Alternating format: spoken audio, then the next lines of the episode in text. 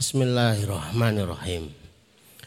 Assalamualaikum warahmatullahi wabarakatuh. Alhamdulillah. Nahmaduhu wa nasta'inuhu wa nastaghfiruh wa nastahdihi wa natubu ilaih. Wa na'udzu billahi min syururi anfusina ومن سيئات أعمالنا من يهده الله فلا مضل له ومن يضلل فلا هادي له. نشهد أن لا إله إلا الله ونشهد أن محمدا عبده ونبيه ورسوله. لا نبي ولا رسول بعده. اللهم اشرح صدورنا wa tazawwas an sayyiatina wa hab lana fahmal anbiya wal mursalin wa hab lana fahmas salafus salih. Allahumma anfa'na bima 'allamtana wa 'allimna ma yanfa'una wa zidna ilman wa na'udzu billahi min ahwali ahli nar. Allahumma la sahla illa ma ja'altahu sahla wa anta tas'alul hazna idza syi'ta sahla Rabbi shrah li sadri wa yassir li amri wahlul 'uqdatam min lisani yafqahu qawli. Rabbi zidni ilma. Subhanaka la ilma lana illa ma 'allamtana innaka antal alimul hakim. Rabbana atina min ladunka rahmah Wahai lana min amrina rosada. Amma ba'd Bapak Ibu dan jemaah sekalian yang dirahmati Allah. Mudah-mudahan diberkahi oleh Allah dan mudah-mudahan dicintai oleh Allah Subhanahu wa taala. Berbahagia kita sore hari ini ada pemaknaan lain. Syekhul Islam Ibn Taimiyah yang tempo hari itu kita bahas sebagai tema awal tentang surga dunia. Itu pernah sakit. Dan larangan daripada dokternya itu dua. Satu disuruh mengurangi zikir. Karena kalau beliau zikir itu biasanya pada subuh sampai jam 9. Katanya itu sarapannya. Yang kedua disuruh mengurangi membaca buku. Orang dahulu itu punya kebiasaan kalau membaca buku itu kalau belum ngantuk itu belum tidur. Beda dengan kita. Kadang-kadang baca bukunya itu sampai ketiduran. Tapi justru jawaban daripada Syekhul Islam kepada dokternya itu menghenyakkan. Bagaimana mungkin saya dilarang untuk zikrullah? Bagaimana mungkin saya dilarang untuk membaca buku? Pada dalam dua aktivitas itu itulah letak kebahagiaanku. Sementara orang sehat itu kalau hatinya bahagia. Maka ya diteruskan dia itu tetap dengan zikrullahnya, tetap dengan membaca bukunya dan dengan itu malah cepat sehat. Maka Bapak Ibu yang dirahmati Allah kita dengan amalan soleh kita kalau sudah mendarah daging itu dilarang sekalipun itu sulit. Saya itu dapat larangan ngisi pengajian itu dua bulan. Dan non ada dokternya enggak gitu ya. Biasanya ada bu dokternya. Wow, tidak diomongin kalau jamaah barang. Kemarin diperiksa terakhir itu tensinya naik. Ditanya sama bu dokter, Ustadz Darnopo, saya habis akikohan. Apa karena makan kambing? Bukan. Karena saya ngisi akikohan, semua dikasih kambing, lah saya tok yang nggak dikasih. Jengkel. Jangan mengira bahwa tempe itu bikin darah tinggi. Tapi sangat mungkin ya. Yang dikasih sate itu malah seneng. Yang dikasih tempe itu jengkel, malah tensinya naik. Tempe lagi, tempe lagi. Itu malah tensinya naik. Maka mudah-mudahan hadir di majelis ilmu, ketemu dengan orang-orang soleh, itu senang hati kita. Bertambah ilmu, bertambah amal soleh, dengan senangnya hati kita itu sehat kita. Itu imunitas yang paling tinggi luar biasa. Karena yang pendahulu kita sudah melakukan itu semua. Senang dengan kebaikan, ini surganya mereka. Maka tema yang kedua tentang surga dunia. Kalau kesimpulannya surga dunia itu adalah ketaatan amal soleh. Jadi dari awal kita itu berusaha mengemas ya. Memvisualisasikan, menata mindset, sesuatu yang sebenarnya itu melelahkan bagi umum itu tidak disebut sebuah kenikmatan. Tapi kita berusaha untuk menata sebuah kenikmatan. Dalam sholat itu ada kenikmatan. Dalam zikir itu ada kenikmatan. Dalam berdoa itu ada kenikmatan.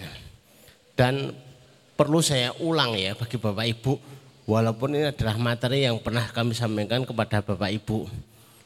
Perlu kita itu untuk selalu bermuhasabah. Ada tujuh hal yang itu menjadi syarat khusnul khotimah. Jadi khusnul khotimah itu selalu bayangan kita itu adalah mati. Belum tentu. Keluarga yang khusnul khotimah dalam tarbiyah anak-anaknya. Kerja yang husnul khotimah. Anak-anak yang telabul ilmi kemudian husnul khotimah. Hasilnya itu dinilai itu adalah akhir yang baik. Itu bukan karena pinternya, bukan karena prestasinya, bukan karena hasil kerjanya, bukan karena anaknya banyak, bukan karena istrinya cantik, bukan tapi ada tujuh yang bisa dinilai. Mohon yang seperti ini diingat ya. Karena sekalipun sudah diulang-ulang, nanti ketemu sekian waktu itu lupa lagi. Bapak Ibu tahu nggak siapa yang sering lupa materi kami? Itu malah bagian penyoting. Kita jelas ngarepe tapi itu nggak memper, memperhatikan itu. Yang difikirkan adalah setelah ini ngedit, setelah ini posting, setelah ini online, terus ada hasilnya apa enggak itu. Jangan salah, justru yang jelas-jelas itu nyoting, itu malah sering lupa. Saya nggak mau ngecek nanti enggak mempermalukan. Karena kemarin sudah hari Kamis ya, saya tahu sih itu materi ini Enggak ada yang ingat. Duh, kamu kan yang paling depan. Kalau pakai apa itu? Shooting itu paling paling jelas loh itu. Ternyata yang paling banyak lupa. Yang kami suruh membuat materi setiap tausiah itu juga enggak teringat kok. Karena konsentrasinya bukan materinya. Konsentrasinya adalah wis rampung gawe materi. Yang penting rampung gitu ya. Jadi siapa yang konsentrasinya pada mendengar, nah, terus kemudian memperhatikan itu justru jamaah sekalian. Tidak identik yang tukang syuting hafal. Terus ini karena ustazah, karena ustadz mesti hafal. Enggak ya. Yang nomor satu adalah membiasakan diri apa pun yang dilakukan itu selalu berusaha berdasar kepada dalil. Boleh Bapak Ibu tidak hafal itu boleh. Ora kudu hafal. Ya ora kudu moco. Tapi pernah tahu itu loh. Entah itu disampaikan dalam majelis atau pernah baca. Jadi tahu. Kenapa Bapak Ibu tidur? Ada perintahnya kok. Kenapa harus makan? Ya ada perintahnya kok. Kami tanya rombongan ustadzah itu, apa dalilnya makan? Itu bingung. Nyaris sama sekali tidak terpikir itu akan ditanyakan oleh ustadz. Lain bukan itu ya. Lah lapar, kok bukan itu? Ternyata ada ayatnya kulu wasrobu. Kulu itu makanlah, bukan kolu ya, kulu. Asal kolu makan, bukan itu, kulu makanlah. Jadi makan itu diperintah. Jenengan puasa terus, itu justru dilarang. Karena puasa terus kan jadi diet terus, jadi kurus itu ya. Ada tiga sahabat itu meneliti perbuatan Rasulullah. Terus kemudian ditanya apa kesimpulannya dengan mengamati perbuatan Rasulullah. Sahabat yang pertama berkesimpulan saya akan tahajud sepanjang malam. Yang kedua berkesimpulan saya akan puasa terus. Yang ketiga, saya nggak akan nikah. Karena itu mengganggu aktivitas. Karena aktivitas itu selama yang kami pelajari dan ditanyakan oleh banyak ustadz dan ustadzah. Apa modalnya suami menikahi istrinya? Rata-rata kan berpikirnya kan mahar. Ternyata enggak. Sampai sekarang sejak saya menikah itu masih biayai Bapak Ibu. Biayai anaknya, biayai ya istrinya. Ya terus itu ya. Orang rampung. Butuh mobil ya biayai mobil. Sudah belikan mobil kelihatannya selesai ya? Enggak. Lu kayak bensin jangan. Ternyata menikah itu ibadah yang lama. Sejak kobil itu nikah sampai selesai. Yang nomor dua, untuk bisa husnul khotimah, menjaga selalu agar kita itu berdoa setiap waktu. Banyak urusan itu tidak terkendali. Jadi kalau panjenengan itu hanya membatasi doa hanya habis sholat, eman-eman. Sahabat radhiyallahu anhum itu sampai urusan naik onta saja itu dikir mudah-mudahan ke error. Jadi kalau kita tuh berzikir sama urusan yang kecil-kecil tuh yang doa itu. Motor yang sudah sering dipakai muga-muga error. Waktu itu saya naik mobil sama istri dan anak-anak. Lupa nggak berdoa. Ada yang mabuk, ada yang pusing, ada yang rewel. Apa yang salah?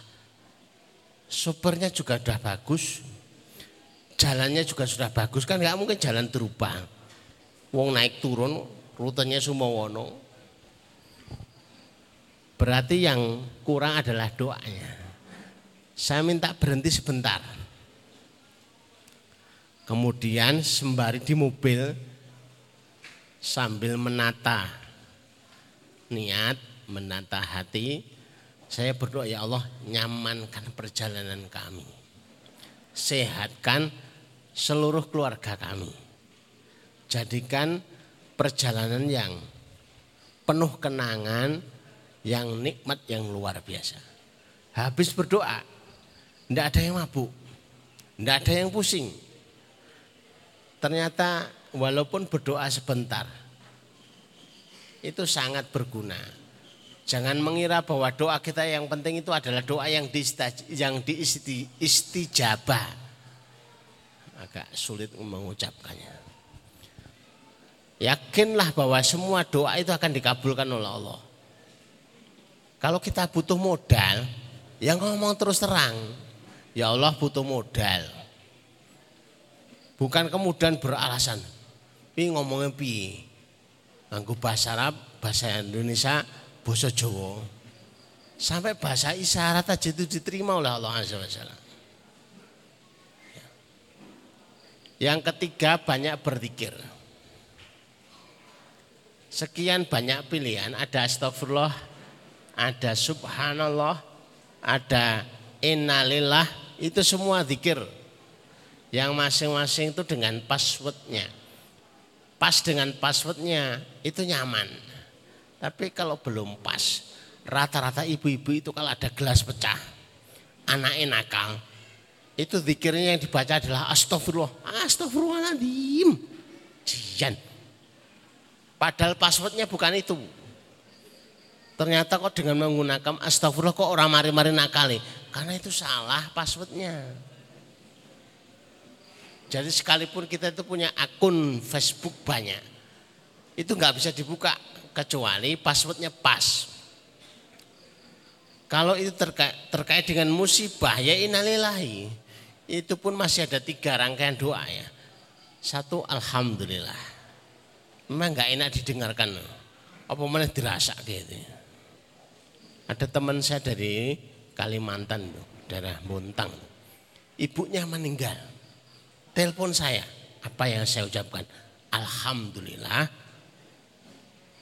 Barang siapa yang terkena musibah, dia memuji Allah, maka akan dikatakan kepadanya, dikatakan kepada malaikat, buatkan rumah untuknya dan dikasih nama Baitul Hamdi. Rumah karena memuji Allah. Tapi dipraktekkan susah loh. Umpama misalkan kayak Pak Yono begitu ya, istrinya meninggal. Bukan pertama yang didengar oleh jamaah itu inalillah tapi alhamdulillah oh ya wis ini bintang ganti istri gitu. Bukan itu. Tapi memang itu password. Tapi doa yang ketiga memang Allahumma ajirni fi musibati ya Allah pahalailah musibah kami berilah ganti yang lebih baik Sebenarnya nggak senang kita minta ganti itu nggak senang. Karena katanya sehidup semati. Tapi karena perintah Rasulullah dan perintah itu nilainya instruksi, bukan syarat ya, instruksi. Apa pun yang terjadi ya ucapkan. Ummu Salamah itu yang mewakili. Masih cinta banget dengan suaminya, tapi karena disuruh membaca doa itu, masa ada yang lebih baik daripada suaminya? Akhirnya yang datang siapa? Rasulullah. Karena ini yang nggak ada saingannya. Yang keempat, setelah yang pertama itu adalah memastikan di atas dalil, yang kedua adalah selalu berdoa di setiap tempat sedikit-sedikit doa. Yang ketiga adalah zikrullah. Yang keempat adalah memastikan kita itu hidupnya itu beradab dengan adab islami. Kalau adab itu kaitannya dengan pribadi. Baru yang kelima memastikan akhlak yang islami. Kalau akhlak kaitannya dengan orang lain. Misalkan ada orang yang diakui, wong dia seorang ustadz kok. Ustadznya ustadz, seniornya ustadz. Semua mengatakan waktu takziah, niki saya napa mboten? Saya. Tapi ada yang lihat satu, nun sewu. Saya waktu itu menyaksikan ketika meninggal dunia. Akhir hidupnya itu di kamar mandi kepleset di kamar mandi. Nah, waktu di kamar mandi, masuknya kamar mandi itu pakai kaki yang salah. Waktu melangkahkan kaki, itu bukan kaki kiri dulu, tapi kaki kanan dulu. Jenengan ragu napa mboten niku husnul khotimah. Ya piye ya? Piye ya? Sepele tapi itu mempengaruhi. Semua menyaksikan niki saya napa mboten? Saya tapi ada yang satu orang menyaksikan itu meninggalnya adalah kesedak. Kesedak itu bahasa Indonesia-nya apa ya? Keselak eh, kok keselak? Selalapan. Itu makannya pakai tangan kiri. Jenengan mau menyaksikan husnul khotimah, jadi ragu itu. Sekalipun itu adalah ustadznya ustadz. Malah kuwi baik kiai, mbah yai Tapi kita sendiri ragu. Kalau mengatakan husnul khotimah memang kenyataannya ada bagian yang dilanggar. Kemudian yang keenam, kapan pun salah, itu segera bertaubat. Kita tuh nggak mungkin benar terus nggak mungkin, mesti salah. Maka Abu Dhar al Ghifari itu tanya, ya Rasulullah tunjukkan kepadaku amalan yang paling banyak memasukkan ke dalam surga. Maka Rasulullah bersabda, kapan pun kamu salah, bertaubatlah. La kabira ma'al istighfar. Wala soghira ma'al israr. Tidak ada dosa besar yang diikuti dengan istighfar. Bagi yang memperhatikan ini rada seneng. Hanya ngono gampang. Nyolong rapopo sementing karo istighfar. Tapi Bapak Ibu jenengan nyoba, tidak pernah berhasil. Coba mulai dongkel jendela apa pintu tapi astagfirullahaladzim. Astagfirullahaladzim. Orang dadi mau ngelempar mangga nyolong tapi zikir astagfirullahaladzim, astagfirullahaladzim. Orang sido nyolong. Kok ada pencuri kok soleh banget ya. Itu zaman siapa itu ya? Fudail bin Iyad ya. Sa'id bin Musaim malam itu mau mencuri, tapi sebelum mencuri itu kiamulail. Ya dadi kiamulail malah dadi nih. Habis subuh nyolong itu nggak berhasil berhasil akhirnya datang ke masjid. Selesai sholat pengajian Hasan Al Basri. Ada ibu-ibu datang. Ustadz saya mengadukan. Tadi malam tuh ada yang masuk ke rumah saya kayaknya mau berbuat yang tidak senonoh. Tapi sempat masuk ke dapur, lah kok ada sayur terong. Nun sewu yang masak terong. Ini kebetulan saja. Lah itu ada yang sempat dicicipi. Ada bekas gigitan untuk diterong itu tadi. Ustadz Hasan Al Basri, saya merasa tidak nyaman saya seorang janda, bolehkah saya itu dipilihkan orang soleh untuk menjaga kami? Ustadz Hasan al Basri itu langsung bertanya, ada enggak yang siap menikahi dia? Begitu bertanya begitu langsung nunjuk itu yang pojok aja. Ternyata yang pojok itu yang mencuri tadi malam. Mosok pencuri kok malah bertanggung jawab. Karena Hasan Al Basri itu ya basirahnya kuat ya, firasatnya kuat. Kok ya pas gitu loh ya. Yang nyolong sayur terong. Sampai sekarang kalau saya makan sayur terong itu mikir-mikir. Daripada ceritanya itu podo karo ceritanya. Si sayur terong. Nek suruh menikahi berat ini. Yang ketujuh selalu mempunyai stok husnudon. Bapak Ibu, orang yang bisa sabar adalah orang yang punya stok husnudon. Orang yang tidak sabar itu kalau husnudonnya habis. Nah, husnudon itu itu biasanya diketahui dari awal pembicaraan. Barangkali, mungkin, kayaknya, Kira-kira itu berbahayanya hilangnya khusnudon. Pak Fulan ini ke mana kok nggak hadir? Kayaknya mungkin barangkali itu sudah suudon. Yang tidak di dirasa. Justru termasuk dosa besar itu adalah suudon kepada Allah. Kenapa kok doanya belum istijabah?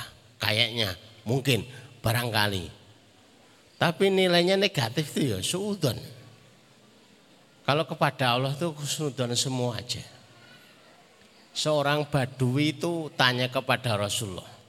Ya Rasulullah, apakah nanti yang menghisap saya itu Allah? Ya iya. Kalau begitu beres. Lah kenapa? Karena selama pengalaman hidup kami menemui bahwa Allah itu baik. Semua diperjalankan hidup kami itu dengan baik. Dan nanti kalau ketemu yaumul hisab mesti akan berjalan dengan baik. Umpama salah-salah itu bakal dimaafkan. Padahal para sahabat saat itu sekeweden. Rasulullah bersabda, siapa yang ingin melihat calon penghuni surga, lihatlah orang Badui ini. Kadang-kadang orang Badui itu dibutuhkan. Akhirnya yang lain itu belajar.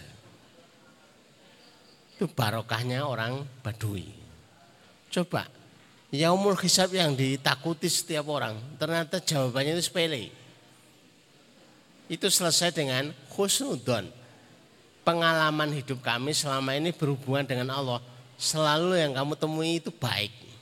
Berarti nanti kalau yang mau hisap mesti itu baik. Karena dia sudah menyangka baik dengan Allah Azza Bapak Ibu yang dirahmati Allah, khawatir ini tidak selesai ya. Yang kemarin nanti nyaris nggak selesai ini kok ya malah ceritanya ngalor itu. Langsung masuk ke materi surga dunia yang kedua adalah ketaatan kepada Allah. Lewat hadis Rasulullah Sallallahu Alaihi Wasallam ketika menyabdakan min sa'adatil mar'i termasuk kebahagiaan seorang hamba. Itu kalau memiliki lisan, lisanun zakirun, lisan yang selalu berzikir, itu akan bahagia. Maka ada seorang badui juga, sekalipun badui itu sahabat. Ya Rasulullah, saya akan bertanya satu saja dan setelah ini nggak akan bertanya lagi. Jengkel kayak banget. Jamaah di sini belum ada yang model kayak itu. Saya akan bertanya sekali setelah itu, setelah itu nggak akan bertanya lagi. Itu kalau saya yang ditanya bingungi itu. Bahkan mungkin belum tentu bisa jawab. Tapi yang ditanya Rasulullah. Laya, laya zalu lisanuka rotoban bitikrillah. Boleh satu aja bertanya. Tapi jawabannya selalu basailah lidahmu dengan zikrullah. Syariat ini terlalu banyak ya tidaklah seseorang itu maksimal melaksanakan syariat Allah kecuali akan kalah. Adab kita terhadap Quran satu membaca, dua nek anu sudah membaca menghafal. Kalau sudah menghafal tahu tafsirnya. Kalau sudah tahu tafsirnya tahu terjemahnya. Kalau sudah tahu terjemahnya mengajarkannya memperbaiki tahsinnya. Kemudian dibaca sesuai dengan petunjuk Rasulullah. Angel meno. Orang baca Quran aja udah bagus kok tidak diatur itu loh. Maka kebahagiaan seorang mukmin itu kalau sudah punya amalan. Dan amalan yang paling ringan itu adalah zikrullah. Kalau Bapak Ibu itu repot. Aku ngaji nek limang juz ora kuat Ustaz. Telung juz ya ora kuat. Sudah baca kulu aja. Kulu itu senilai dengan sepertiga Al-Quran. Wah kita gampang nih. Ustaz itu sudah tak ajari. Saya kalau tiap hari itu harus kiamulai itu berat. Padahal kiamulai itu disebut oleh Rasulullah sebagai dakbus solihin. Kebiasaan orang-orang soleh. Tapi kalau dia itu membaca dua ayat terakhir Al-Baqarah, kafatahu. itu sudah cukup dinilai dia sudah kiamulail. Kalau jenengan tuh pilih kiamulail, apa pilih membaca dua ayat terakhir Al-Baqarah? Saya tidak tahu Bapak Ibu, tapi kayaknya kalau jenengan sepakat dengan saya, milih dua ayat terakhir Al-Baqarah. Saya aja modalnya itu juga kok. Lebih simpel. Jadi kalau lomba door prize menangan. Siapa yang tadi malam kiamulai, ya saya mesti ngacung. Padahal enggak kiamulai gerakan tapi kiamulai yang setara dengan nilai kiamulai maka orang alim itu paling banyak mengambil keringanan Allah. Karena tahu. Satu-satu tahu. Kalau kita bepergian, itu mesti dijamak. Jamaknya mesti milih yang takhir. Kalau ditanya madamnya Ustadz Umar. Saya sukanya milih yang takhir. Mau bodoh-bodoh di jamak boleh takdim, boleh takhir dan boleh dipakai dua-duanya tetap sholat. Kenapa tidak?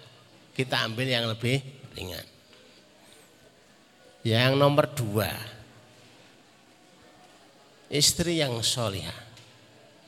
Gambarnya ini gambar nyari di Google. Jadi nanti bapak-bapak non sewu jangan ditanya itu yang gambar itu mana Son? Saya aja nggak tahu ini siapa kok. Gambarnya Google. Kalau pengen nyari gambar yang cantik-cantik ya di Google. Ini tidak mewakili santriwati juga tidak mewakili ustazah. Apalagi pakai cadar. Yang disebut istri solihah itu mencakup tiga ciri. Jadi tidak bisa kita mengatakan jadilah istri yang solihah. Solihah secara umumnya dapat, tapi solihah secara khusus itu mesti menikah dulu.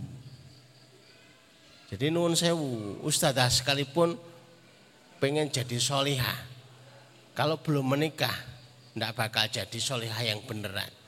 Solihah secara umum dapat, tapi solihah secara spesifik khusus itu harus menikah. Karena mesti hadis Rasulullah itu akan berlaku baginya. Wanita yang solihah itu idza nadharta ilaiha asaratka. Kalau dilihat suaminya, bukan dilihat orang lain, dilihat suaminya menyenangkan. Ora bendino dasteran wae lungsek ndak. Terus besengut wae. Baru dilihat aja sudah menyenangkan. Wa idza amarta ilaiha atau atka. Kalau diperintah suaminya taat. Sebenarnya wanita itu paling gampang masuk surganya kalau tahu.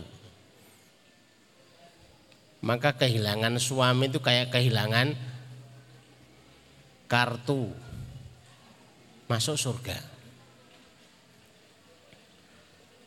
Jadi kalau ida sholatil mar'atu khomsa. Kalau seorang istri itu sholat lima waktu. Wasoma syahroa. Saum di bulan Ramadan. Wa atau atba'laha. Taat kepada suami maka diperintahkan kepada istri ini silahkan masuk dari pintu surga mana pun. Itu enggak berlaku bagi suami. Dia sudah kiamulail sampai boyoan. Itu enggak diperintahkan silahkan masuk pintu kiamulail. Enggak, itu masih dihisap yang lain yang lain. Istri kalau dilihat apa tuh menyenangkan, terus taat kepada suaminya, kemudian sholat lima waktunya beres, kan tidak diperintahkan berjamaah kan, di rumah boleh, di kamar boleh itu malah lebih baik. Tapi setelah memperhatikan hadis yang lain, kalau sudah sepuh, sementara di masjid itu tidak mengganggu. Kalau ibu-ibu sholat di masjid, tambah jamaahnya. Semua milih sebelakang, berarti itu masalah itu. Jenengan nggak hadir berjamaah berarti berkurang jamaahnya. Berarti itu fitnah. Dia sholat lima waktunya beres. Dua, puasa Ramadannya beres. Tiga, taat kepada suaminya. Itu silahkan milih dari pintu mana pun dari pintu surga. Itu sudah dibukakan sah untuk dimasuki. Ini kan enak. Tapi jangan salah, sholat lima waktu itu lebih mudah. Yang paling sulit, yang paling sulit itu taat kepada suaminya. Belum tentu suaminya itu pantas ditaati. Secara bentuk fisiknya orang ganteng. Terus gawe ini nyeneni. Terus gawe ini besengut. Piye kon taat? Nah, Itulah tantangannya. Tapi kita yakin kalau kita rumusnya itu adalah idza nadzarta ilaiha asyaratka kalau dilihat itu menyenangkan. Kemudian kalau diperintah itu taat. Yang ketiga, idza ghibta anha kalau suami tidak ada di rumah. Dia itu menjaga kehormatannya dan menjaga hartanya. Jangan sampai suami luar kota pulang-pulang alamat rumahnya ganti.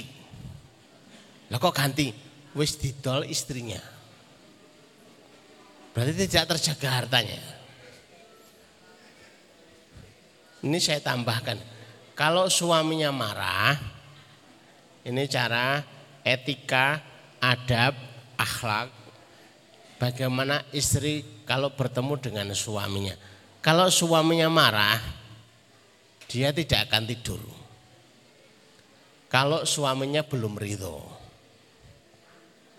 Nah, kebiasaan kita nek, nek marah kita malah turu. Keblok lagi. Ditutup kamarnya. Malah orang situ akur. Sudah masuk maghrib belum? Coba tambah yang ketiga. Nah, wanita yang masuk surga pertama. Saya harus cerita kepada ibu-ibu.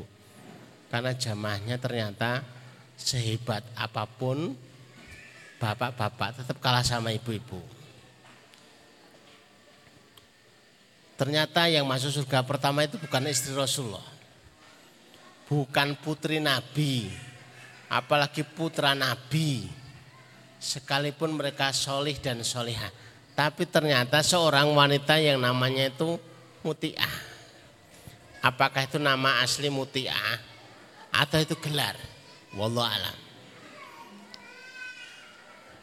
Jadi nama mutiah untuk putri, kalau dulu itu favorit. Amalannya apa toh kok jadi wanita pertama itu masuk surga itu? Ternyata amalannya tiga.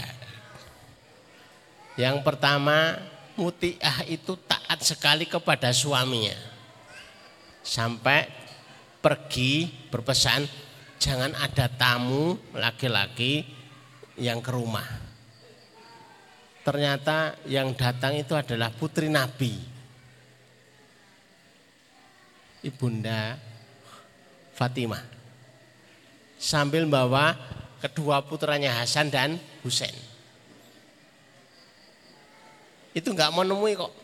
Mohon maaf, sebaiknya Hasan dan Husain itu tidak dibawa karena suami kami berpesan jangan bawa laki-laki. Ibunda Fatimah ya protes, ya kan masih anak-anak. Ya tapi kan laki-laki. Ya tapi kan anak-anak. Ya tapi kan laki-laki. Jangan-jangan saklek banget. Bukan saklek tapi pesannya begitu. Jangan menerima tamu laki-laki. Sekalipun kecil kalau laki-laki ya sudah tidak bisa. Wayel kayak apa kan masih anak-anak. Ya agar tidak bisa masuk. Terpaksa ibunda Fatimah harus pulang dulu naruh Hasan dan Husain. Itu baru diterima. Yang kedua, atas pertanyaan Ibunda Fatimah. Saya mendengar dari bapak saya Rasulullah SAW. Kok katanya yang masuk surga pertama kali itu panjenengan. Apa sih amalannya? Ini walaupun saya sampaikan 10 kali, itu tidak ada berhasil banyak bagi ibu-ibu itu. Seluruh ibu-ibu, termasuk istri saya itu yang pertama kali dengar orang ber, orang pernah berhasil bu, susah. Karena amalannya yang yang yang kedua berarti itu pertama ya, tapi termasuk yang kedua.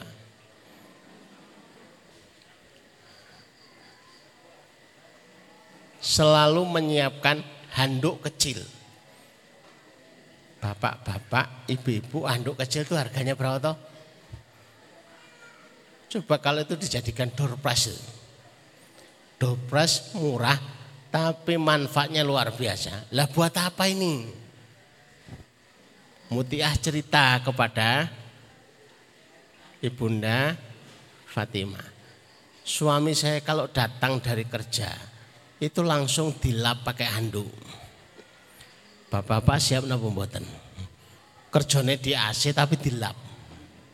Kaya petinju. Itu berat loh Pak. Sekalipun jenengan yang kan dilap. Koyo opo wae dilap. Ora keringetan. Satu tetes pun keringat itu enggak netes. Tapi itu bagian pelayanan. Setiap suaminya pulang ke rumah, keringetan enggak keringetan, itu dilap. Nah, ini yang berat yang sudah ikut ngaji sama kami tujuh tahun sekalipun itu nggak siap. Terus yang ketiga lebih tidak siap. Selalu ada cambuk di atas meja makan. Saya yakin di tempat bapak, bapak dan ibu-ibu ini nggak ada. Kenapa ada cambuk? Mutiah bercerita, ini adalah komitmen kami kepada suami. Kalau pelayanan hari ini itu ada yang tidak memuaskan, silahkan cambuk kami. Ibunda Fatimah bertanya, jenengan pernah dicambuk nggak? Nggak pernah, nah dipeluk malah iya. Jadi mutiah itu jadi wanita penghuni surga yang ngetuk pintu surga pertama itu karena amalan itu. Sepele. Sekalipun ini dibaca di hadis itu berulang kali, dipraktekkan susah. Padahal modalnya cuma handuk, yang kedua cambuk. Umpama handuk itu adalah handuk yang di kamar mandi digunting, ya apa-apa. Yang penting ciri. Kalau besar ini dikira petinju apa dikira tukang becak. Yang kedua adalah cambuk. Tidak perlu cambuk yang gede gitu ya. Cambuk yang kecil aja tidak masalah, yang penting itu ada komitmennya. Bapak Ibu yang dirahmati Allah, sementara sampai di sini dulu karena sudah masuk maghrib. Ini judul untuk edisi yang kedua tentang surga dunia. Kalau itu dipraktekkan di keluarga itu sudah kayaknya rumah tangga itu seperti surga. Tapi kami sudah memprediksi paling sulit sulit bagi ibu-ibu, sulit bagi bapak-bapak. Tapi yang penting ilmunya sudah tahu. Kalau panjenengan pengen praktek ya silahkan. Karena bapak-bapak itu belum tentu siap diandui gitu loh. Terus kaya apa wae. Oh ning kebonan mburi omah. Oh ning toko pakai AC. Ndak keringetan belah di handuke. Demikian Bapak Ibu yang dirahmati Allah, masih ada PR bagi saya untuk menjelaskan selanjutnya. Masih ada satu pertemuan lagi untuk surga dunia. Dipaksakan walaupun lima slide ternyata nggak rampung. Apalagi kalau ini bentuknya diskusi lebih nggak rampung lagi. Mau diterangkan cepet aja ternyata tetap lama. Selanjutnya Bapak Ibu yang dirahmati Allah sudah masuk maghrib. Kita tutup dengan doa. Mari kita tata hati kita. Kita fokuskan pikiran kita. Kita memohon kepada Allah. Mudah-mudahan menjadi doa yang mustajab di sisi Allah Azza Jalla. Monggo. Bismillahirrahmanirrahim. Allahumma salli ala Muhammad wa ala ali Muhammad kama sallaita ala Ibrahim wa ala ali Ibrahim innaka Hamidum Majid. Allahumma barik ala Muhammad wa ala ali Muhammad kama barakta ala Ibrahim wa ala ali Ibrahim fil alamin innaka Hamidum Majid. Walhamdulillahi alamin hamdan syakirin hamdan naimin hamdan ni'amah wa yukafi mazidah.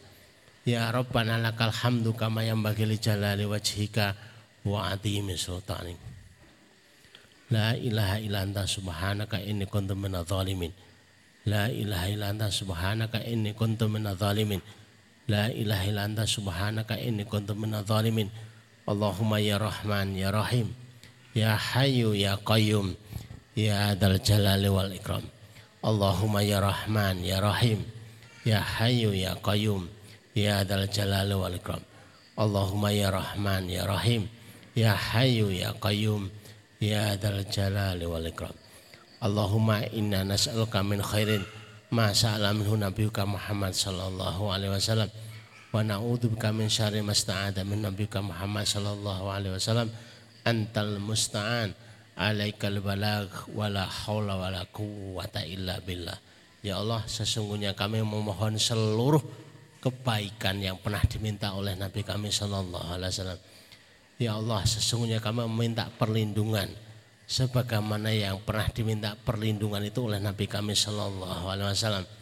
Engkaulah tempat kami meminta, engkaulah yang menyampaikan segala urusan. La haula wa la quwata illa billah. Allahumma inna nas'aluka amalan baran wariskan daran wa aisan wa qaran Ya Allah kami mohon amalan yang baik-baik, rezeki yang mengalir, kehidupan yang tenang, dan kehidupan yang tentram. Birahmatika ya arhamar rahimin. Allahumma kfina bihalalika an haramika wa aknina bifadlika amman siwaka. Ya Allah, cukupkan kami dengan rezeki yang halal dan kayakan kami dengan anugerahmu sehingga kami tak butuh dengan selainmu ya Rabbal Alamin. Allahumma Allahumma tahib hammana Allahumma tahib hammana Allahumma tahib hammana ya Allah angkatlah masalah-masalah kami. Ya Allah urailah problematika kami. Ya arhamar rahimin Rabbana atina fid dunya hasanah wa fil akhirati hasanah wa qina adzabannar wa qina adzabannar wa qina adzabannar. Wa sallallahu ala Muhammadin wa ala alihi wa sahbihi wasallim subhana rabbika rabbil izzati amma yasifun wa salamun alal mursalin. Walhamdulillahi rabbil alamin. Amin ya rabbal alamin. Aku qouli hadza nastaghfirullah li wa lakum subhanakallahumma rabbana wa bihamdika asyhadu an la ilaha illa anta astaghfiruka wa atubu ilaik. Assalamualaikum warahmatullahi wabarakatuh